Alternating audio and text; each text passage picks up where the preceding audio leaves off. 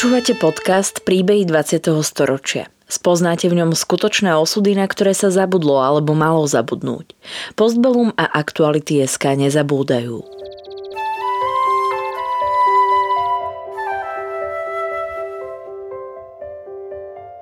Vďaka konkrétnym príbehom sa dozviete, akým osudovým dilemám museli naši rodičia, starí rodičia, prarodičia čeliť.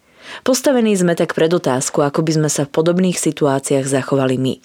Rozprávači príbehov 20. storočia rýchlo odchádzajú. Ich spomienky sú dôležité nielen pre nás, ale aj pre naše deti a ďalšie generácie, ktoré už nebudú mať možnosť sa s nimi osobne stretnúť.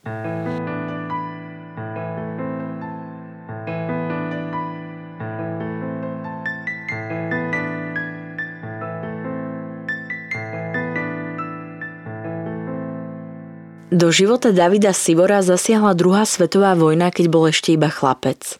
Viacerí členovia jeho rodiny boli deportovaní do koncentrákov, skončili tam jeho matka a babička, ktoré sa našťastie z tábora v Terezíne vrátili. David prežil vo viacerých úkrytoch posledné vojnové mesiace sám. Po vojne sa však rodina opäť zišla. Keď po krátkej chvíli slobody vystriedala v Československu fašistickú totalitu tá komunistická, sotva 15-ročný David odišiel do Izraela, kde sa s rodinou znova stretol až po dlhých 15 rokoch.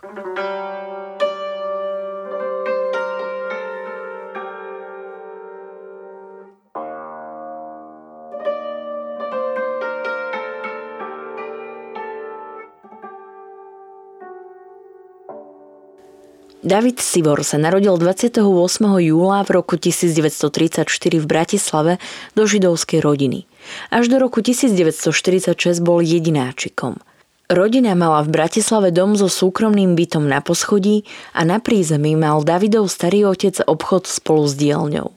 Tu pracoval aj Davidov otec. Rodina jeho matky vlastnila hotel Kriváň v Liptovskom svetom Mikuláši. Rodičia síce dodržiavali židovské sviatky, ale inak neboli veľmi konfesionálne založení. Doma sa rozprávali väčšinou nemecky a maďarsky a po slovensky sa David dobre naučil až neskôr v škole. Do 7. roku ja som mluvil e, jenom nemecky a maďarsky, protože Bratislava, tak se mluvilo tam. Jenom, keď som šel do první trídy, tak e, jsem začal slovensky mluvit a jsem trochu zapomněl tu Němčinu a Maďarčinu. V té době se v Bratislave vůbec mluvilo, aj moji rodiče, vlastně otec více, eh, on skoro nevěděl slovensky. Uh-huh, on více uh-huh. mluvil německy a maďarsky. Lebo to byla Bratislava byla predtým Požoň alebo Presburg. Pokojné detstvo rýchlo prerušili udalosti druhej svetovej vojny a šíriaca sa nenávisť voči Židom. Bezprostredné ohrozenie života zastihlo aj Davida a jeho rodinu. Spomína si na príhodu, keď s mamou unikli deportácii iba vďaka pomoci známeho a rýchlemu konaniu. Byla doba, kde sme se báli. Už začali první, v 41. začali deportáce první. A v 42. ja jsem byl v Mikuláši s mamou, když náš dobrý přítel, a to je zaujímavé, prokurátor policie v Bratislave, který bydlel vedle nás v Bratislave na ulici Škovrankovej, tam jsme bydleli, tam jsme mali byt, a uh, on oznámil telefonicky mame, aby jsme zmizli, lebo jsme na les, listine, že nás zítra vezmou. Tak my jsme v ten den jsme opustili a jsme se vrátili do Bratislavy. A to, Škoda byla ta, že můj strejko a moja sesternice nechceli opustit hotel, zůstali tam, vzali ich, deportovali ich do Sovivoru a se nevrátili po vojně.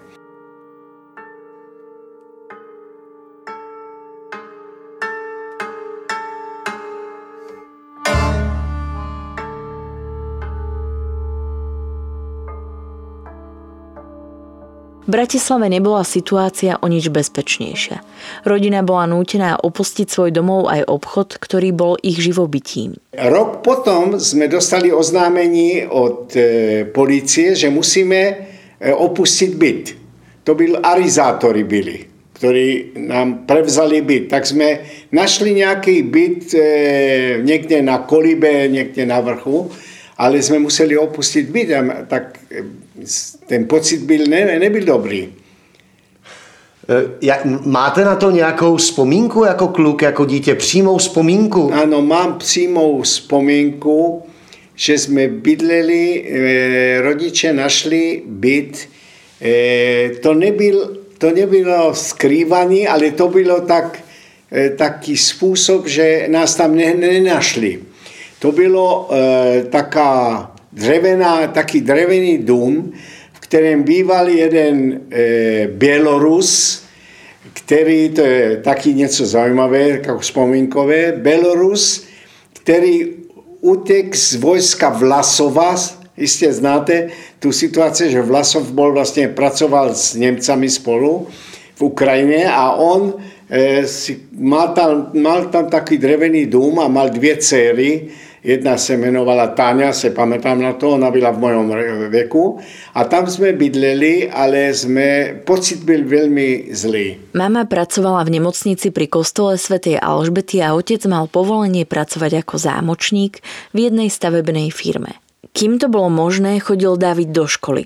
Dokončiť ju však nemohol a vzdelanie si neskôr musel doplňať v Izraeli. V tej první třídy mám ešte tady dokument, mám moju keď som, vlastne ja som neskončil školu vôbec. E, a po vojne som dostal e, to vysvedčení retroaktívne a kde je tá, tá vysvedčení je úplne prázdne, je len podpísané učiteľem, lebo tam sme sa neučili. Rodičia sa snažili ochrániť jediného syna pred deportáciami prekrstením. Všetko sa im podarilo dohodnúť s evangelickým kňazom v Bratislave. A ja si ešte dneska pamätám, že ten farár mi nalil vodu a udelali sme kríž, jak se evangelici dělají. Já jsem se pomodlil, oče náš, který si na a tak dále a tak dále. A on mi vydal eh, rodný list na úplně jiné jméno. Ondrej Šlosiarik. A s týmto menom som šel do školy, kde sa učilo nemecky v Bratislave. A ja som, sa musel, ja som musel trénovať doma to meno, aby som si zapomnel, aby som nezapomnel moje vlastne originálne meno. Neskôr už David do školy nechodil. Rodičia pracovali v meste na falošné doklady. V drevenom dome na kolibe sa prestali cítiť bezpečne a neustále sa obávali udania zo strany ich bieloruského domáceho. E, to bylo e, v 43. konec 43. E, se nám vzdalo, že ten Belorus se jmenoval Birjukov. On chce oznámiť nás nemeckým alebo nacistickým, nacistické policie a sme hľadali všelijakú možnosť, jak se zachránit? Tak můj strejko bydlel v městě v takovém malém bytě. Jeho manželka zemřela před vojnou. A s ním jsme se domluvili, a, že když je u nás nebezpečí, přijdeme večer k němu. Ale když u něho je nebezpečí, tak on dá na okno nějaký utěrák bílý, aby jsme viděli, že je tam nebezpečí, že někdo je tam. A tak bylo, to si ešte dobře pamätám, šel jsem večer, úplne byla tma, jsem cestoval s, mam, s mamou, sme cítili, že ten Belorus chce nás oznámiť, tak sme šli k môjmu strýkovi s električkou, tam byla električka číslo jedna, to si ešte pamätám. A když jsme byli nedaleko jeho bytu, já jsem na, naraz jsem viděl, že na jeho obloku je bílá byli uterák. Tak jsem řekl, no nemůžeme jít, tam něco se děje. Tak jsme se vrátili na zpátky. Den na to, ráno, e, mama šla pracovat, jako ona byla kuchárka v té svätej Alžbete a já jsem zůstal doma s mojou starou mamou, která tam byla. E, a já jsem byl zvedavý, co se stalo s tím mojím strýkem Jožim, tak jsem šel sám, jsem odešel z, byt, z toho domčeku a jsem šel se podívat, co s ním je. Jsem přišel k němu, ten, to byla Kolárová ulica 7, já to ještě si pamätám, a stál tam jeden e, policajt v takom šedivom, šedivé uniforme. To bol nacistický. A já jsem se točil tam se podívat a on se mě ptá, no chlapec, co tady hledáš?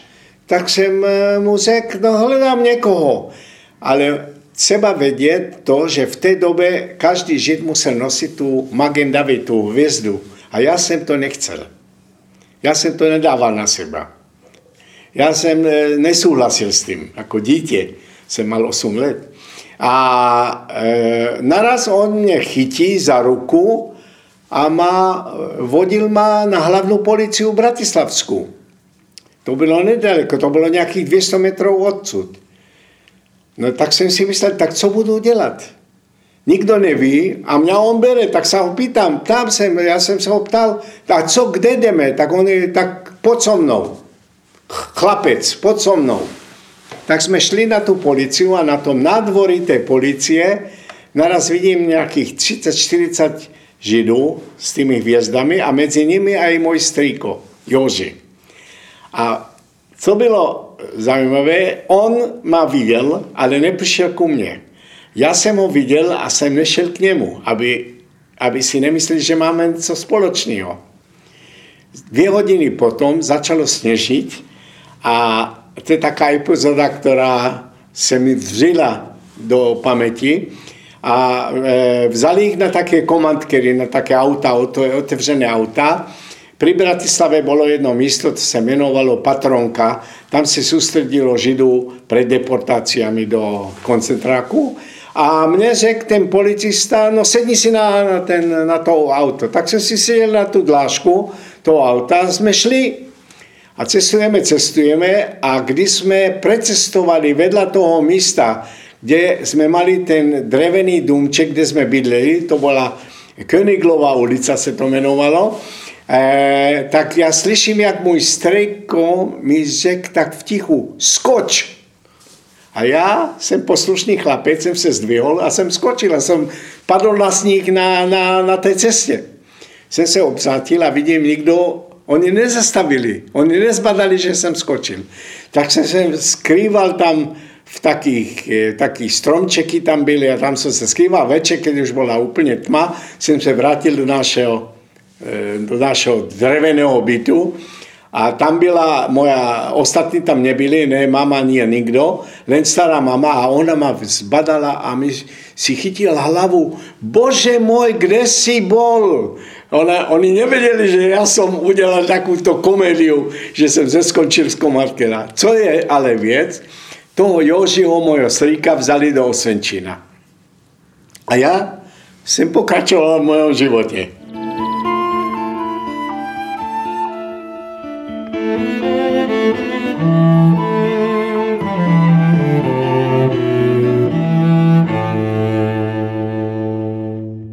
Na svoje desiate narodeniny dostal David od rodičov náramkové hodinky.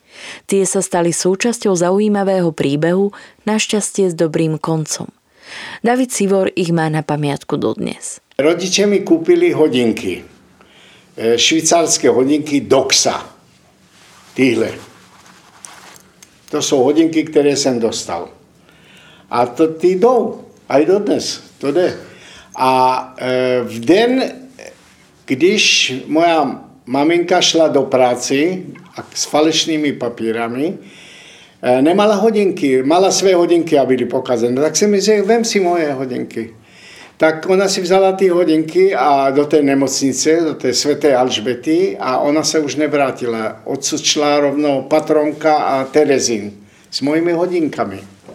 Po vojně, když se oslobodila a přišla, to bylo 8. 8. května 45 byla oslobodená, Terezín byl oslobodený a ona se vrátila okolo 20. Eh, května, tak mi vrátila ty hodinky. Takže tyto hodinky prešly dlouhou cestu a zajímavou. A to je památka velmi důležitá pro mě.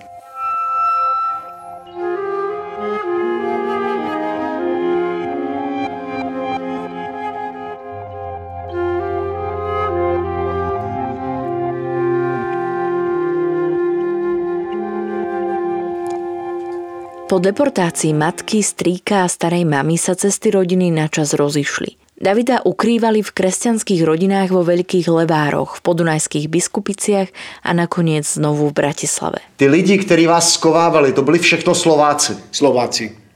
A... Ja som byl vlastne, tak v biskupiciach som byl u rodiny, o ktoré meno nevím. E, lebo sme museli odísť od tie, pretože tam, na, tam chytili moju, moju, moju rodinu. Ale potom, když jsem byl v Veľkých Levároch, tam jsem byl rodiny Balážovci, a na tých si pamätajú veľmi dobre. A, a nakoniec sú tie rodiny Kovačovsky. Žiadna z tých rodín to podľa Dávidových slov nerobila za peniaze a on dodnes netuší, ako bolo jeho ukrývanie organizované. Co taký chlapec ako ja, 8-9 ročný, co dělá sám? Tak mal jsem pri sebe tri knihy od Karl Maja. Znáte to? Karl Maj? Vinetu, Old Shatterhand, to boli také knihy. Ja som tí knihy čtel niekoľkkrát, jeden za druhým. Ja som to videl na spamäť, títo knihy. S tým som si zabýval.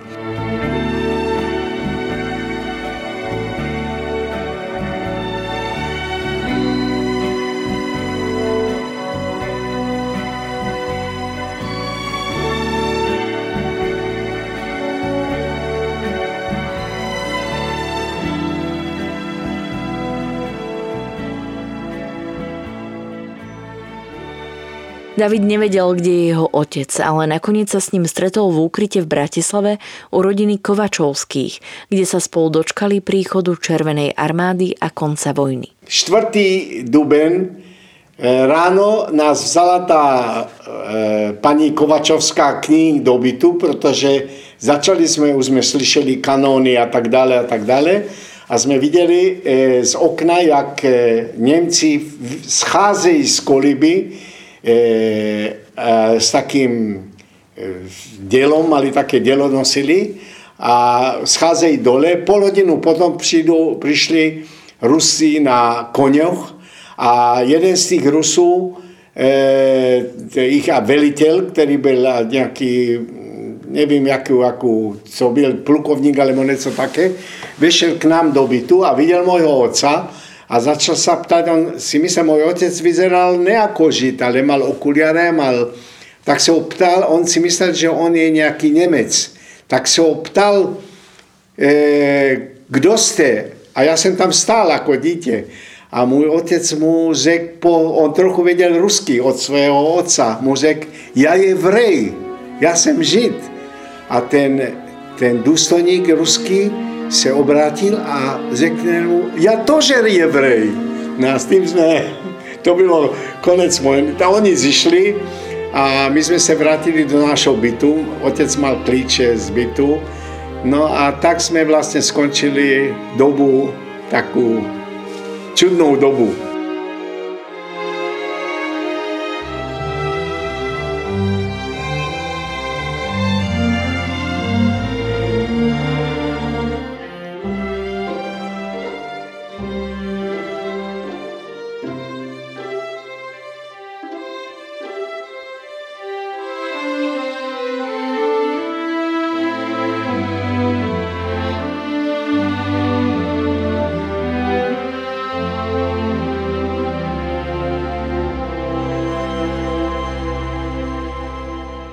David ani jeho otec však stále nevedeli, čo je so zvyškom rodiny. Když byla Bratislava oslobodená 4.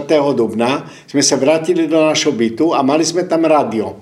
A v rádie v správach každý deň hlásili, kto sa zachránil e, z koncentračných táborů, z Vlast Terezina. A jeden deň sme slyšeli meno moje maminky, moje, moje babičky a strejka. No tak sme byli radi že žijou. V ten deň e, maminka poslala nám, bylo možné, oni mohli od 8. května, když byl Terezin oslobodený, e, se mohlo poslat dopisy. To šlo Červený kríž. A jsme dostali dopis od ní, kterém nám oznamuje, a to jsem vám ukázal, že žijeme a se vrátime a budeme šťastní se vrátiť do Bratislavy. Rodina sa pustila do opravy arizátormi zabraného majetku, ktorý im po vojne vrátili. David začal po nútenej prestávke opäť navštevovať školu. Onedlho však prišiel rok 1948, vládu prevzali komunisti a Davidovi rodičia sa rozhodli poslať ho do Izraela. Vysvetlili mu to až neskôr. Ja som sa ptal potom e, mojich rodičov niekoľko let potom, jak ste dali takému mladému klukovi od, odísť bez nikoho, rodičov stali tam, tak mi řekli, byl nacizmus, tam sme trpeli a teď začal komunizmus a nám sa zdalo, že aj tady, to je pokračovanie. No tak odtedy ja som byl v kibucu, jednom kibucu, ktoré sú Čechoslováci. V Izraeli začal David pracovať a učiť sa v jednom z kibucov. Když začala tá, e, tá emigrácia do Izraela, e, rodičia chceli prísť, ale ich, je, moja babka od maminky e, byla už hodně dospelá a nechceli tam nechat. A takže ona nemohla přijít začátek 49. A potom se zavřeli hranice, už se nedalo nic dělat. Takže vy jste... V srpnu, v srpnu a v září už byly hranice zavřené, nedalo se víc z Československa. Takže vy jste odjížděl sám? Já jsem odešel s skupinkou mladých. A kolik vás bylo? 44. A kdy jste odjížděl? Já jsem, jsem opustil Bratislavské nádraží se všichni spolu 14. února 49. Eh, jakou cestou jste jeli do Izraele?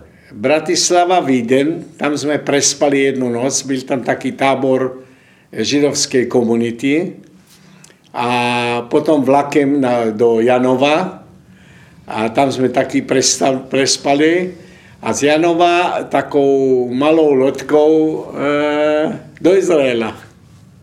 Pamatujete si na tu cestu? Pamatuju si dobře. Řek, řekněte o tom něco. To, to je tak, to byla taká malá, se, e, se jmenovala Medex, ta loď. To byla e, anglické vojenské flotily e, loď, malá taká loď a byli jsme tam 250 mladých.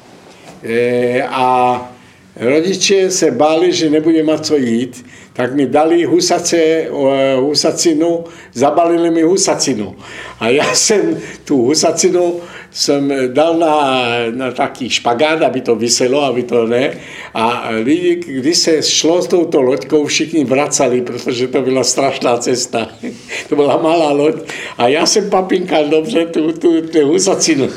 To sú také spomienky, také blbé veci, ale keď sme prišli do, do Haify 23. února, tak si jenom pamatuju, že sme všichni byli hore na lodi a všichni sme zpívali eh, hymnu Izraela Hatikva. A byli sme veľmi, veľmi roz, rozrušení.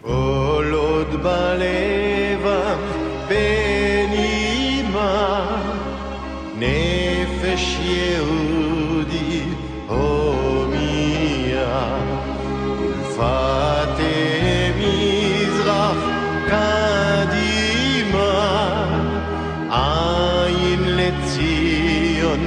Σοφία οδλόβδα τίγβατενου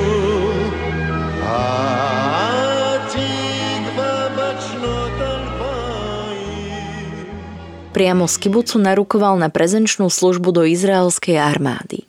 Ukázalo sa, že je vynikajúcim súťažným strelcom – Celkovo ho šport vždy bavil a aktívne sa mu venoval. Tí první kibuci založili e, e, emigranti z Ruska v době e, ešte v 1905-6, tak něco také.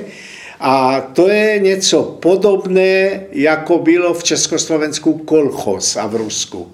Jenom kolchoz to byla tvrdá tvrdá věc. E, kibuc je dobrovoľne. Ja, ja, som mohol, ja som mohol pracovať, kde sa, mi, kde sa mi chcelo. Ja som mohol opustiť kibuc. Nikto ma nezadržal. To nebylo také, to bolo sociál-demokratické hnutí, pracovité, kde každý, ten, vlastne to heslo bylo, každý dělá, co může a dostane, čo potrebuje. To bylo vlastně, to je dodnes, ale dneska se to všechno zmenilo. Jak vypadal ten kibuc, když jste tam přišel? Jak vypadal? Tak e, byli tam, my jsme by bydleli v takých drevených e, e, domech, ako, ale každý mal, každá rodina mala svůj byt, malý byt, jednu izbu a toalety a tak dále. A to všechno bylo založené, byly tam kraviarně, byly tam, byly tam e, ja, tam slepačiny a všetko možné. A traktory a to všechno bolo, a to nás bavilo. Lebo pre, pre, pre mladých to je zaujímavá vec. Byli sme traktoristi, sme chodili na traktore, sme pracovali, sme orali, sme, sme delali všechno. Sme byli blázni, lebo sme mali v hlave idealizmus. Ja som pracoval v Rybníku, sme mali kapry. Ale to nie je každodenné, to je jenom, když se vyberali tie kapry z tých e, e, z vody. Ale normálne som byl traktorista a zemedělec a dlhú dobu potom som pracoval, v, 15 let som byl v, v príkravách. Som byl vedoucí kraviarne. Dojil, pestoval, všechno. E, měl jste nějaký svůj... Já jsem ještě dojil rukami. A proto mám svalství také v týchto rukách, lebo som dojil ručne. Ale sme, ináč sme delali všechno. Športovali sme, hodne športovali. My sme prišli veľmi, tá moja skupinka prišla veľmi náladovie športové. Všechno. Fotbal, atletiku, všechno sme vedeli. Lebo sme sa to učili v školách. Lebo výchova športovní škola v Československu bola vyspelá vždycky. Priamo z kibucu narukoval na prezenčnú službu do izraelskej armády. Ukázalo sa, že je vynikajúcim súťažným strelcom. Celkovo ho šport vždy bavil a aktívne sa mu venoval. E, my sme ako 18-leční sme narokovali. Ja som narokoval 3. 3. září 52 a se, vtedy se, a jsem šel do e, takého zložení, se, taká jednotka, která se volala Nachal, to byla mládež, která e, byla narukovala s kibucou, která mala základ e, pracov, práci, zemědělské práci. Ale jsme prešli výcvik normálně a u mě se stalo něco také. Já jsem byl dva a půl roka e, ve vojsku, všichni jsme byli. Ale částka šla na kurz na dosonický kurz a tak dále. dále. A e, ja som sa zúčastnil e, mistrovských vojenských výsostí ako strelby a som byl mister, majster, strelecký majster. Ja som vyhral mistrovstva vojska v, v strelbe českým s českou puškou sme strelali. A ja som, protože to bylo tak, ja som vyše rok jsem byl stále na přípravných táboroch, protože jsem byl dobrý strelec. No a potom jsem dělal záložnou prácu až do, do 49 let, kdy jsem byl 50 let, něco také eh, hodně. Každý rok se muselo dát jeden měsíc vojsku a tak dále. Tak jsme robili ale jiné věci, ne také eh, vojenské úplně. Vy jste nebyl v žádné vojenské nebo bojové akci? Ne, já jsem byl v také jednotce, kde jsem byl eh, eh, tele, eh, jak se to říká, teleprinter, teleprinter byl vtedy jako spoje.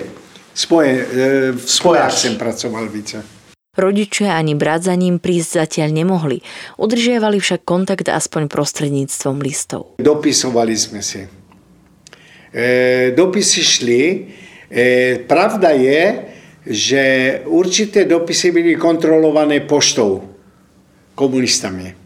E, kdo si dopisoval cizinou so západem, e, dopisy byly kontrolované. Tak oni nikdy nepsali něco proti. Oni e, vždycky psali jenom věci, moji rodiče a já jim, o svojich osobných věcech.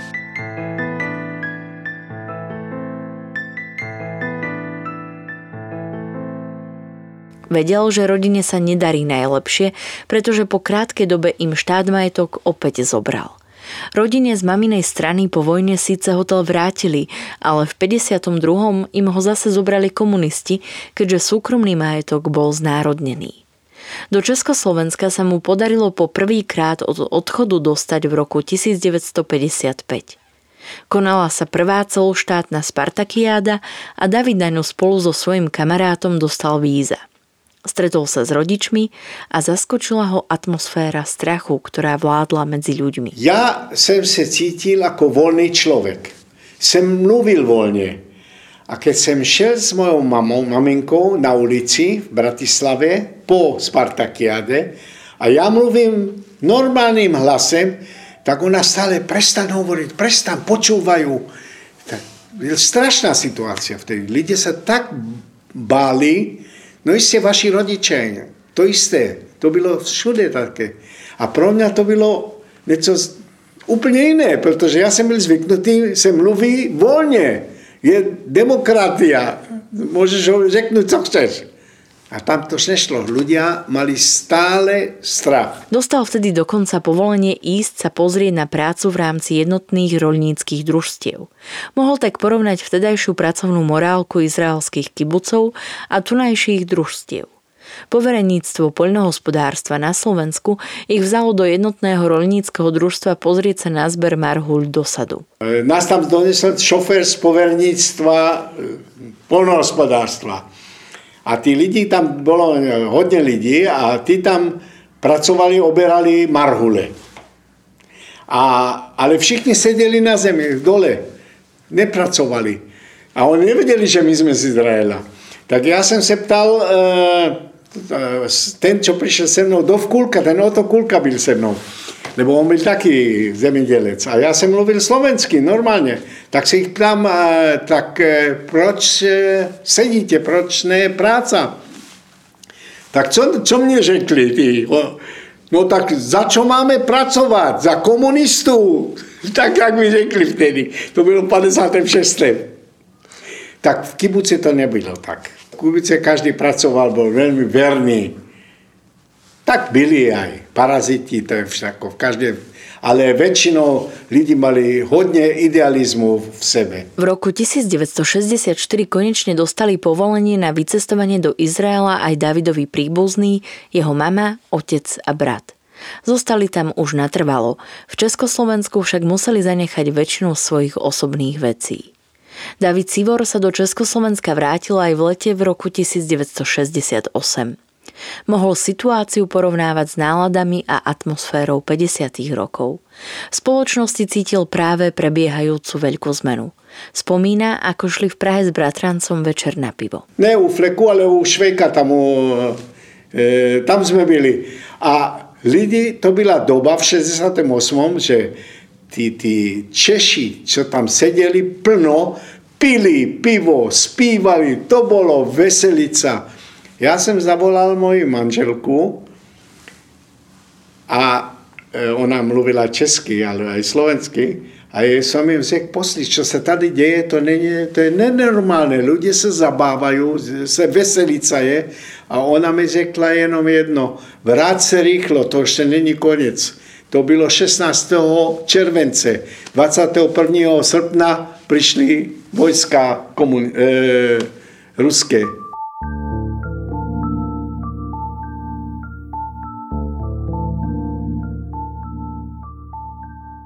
V kibuci pracoval David Sivor až do roku 1976, keď dostal ponuku stať sa profesionálnym trénerom plávania. Presťahoval sa aj s manželkou a deťmi do Jeruzalema a aktívne trénoval až do roku 1988. Československo navštívil prvýkrát po revolúcii v roku 1991 a aj keď žije trvalo v Izraeli, ktorý považuje za svoj domov, na Slovensko a do Českej republiky sa pravidelne vracia, navštevujú ich aj jeho deti a vnúci. Príbehy 20. storočia v Postbellum zaznamenávame, aby sme o ne neprišli, aj keď tu už s nami ich rozprávači nebudú. Aby sme nezabudli na ich osudy a na hrôzy, ktorým boli vystavení a na dôležité okamihy našej histórie, ktorá dnes býva často spochybňovaná a pre mnohých je neznáma. Podporte prosím našu prácu aj vy pravidelným finančným príspevkom na www.postbellum.sk. Ďakujeme. Príbeh Davida Sivora sme v Postbellum nahrali v roku 2015 v Tel Avive a spracoval ho Michal Ďurčo. Podcastom vás prevádzala Sandra Polovková a spolupracovali na ňom Kristýna Lukáčová a Mariana Jaslovský.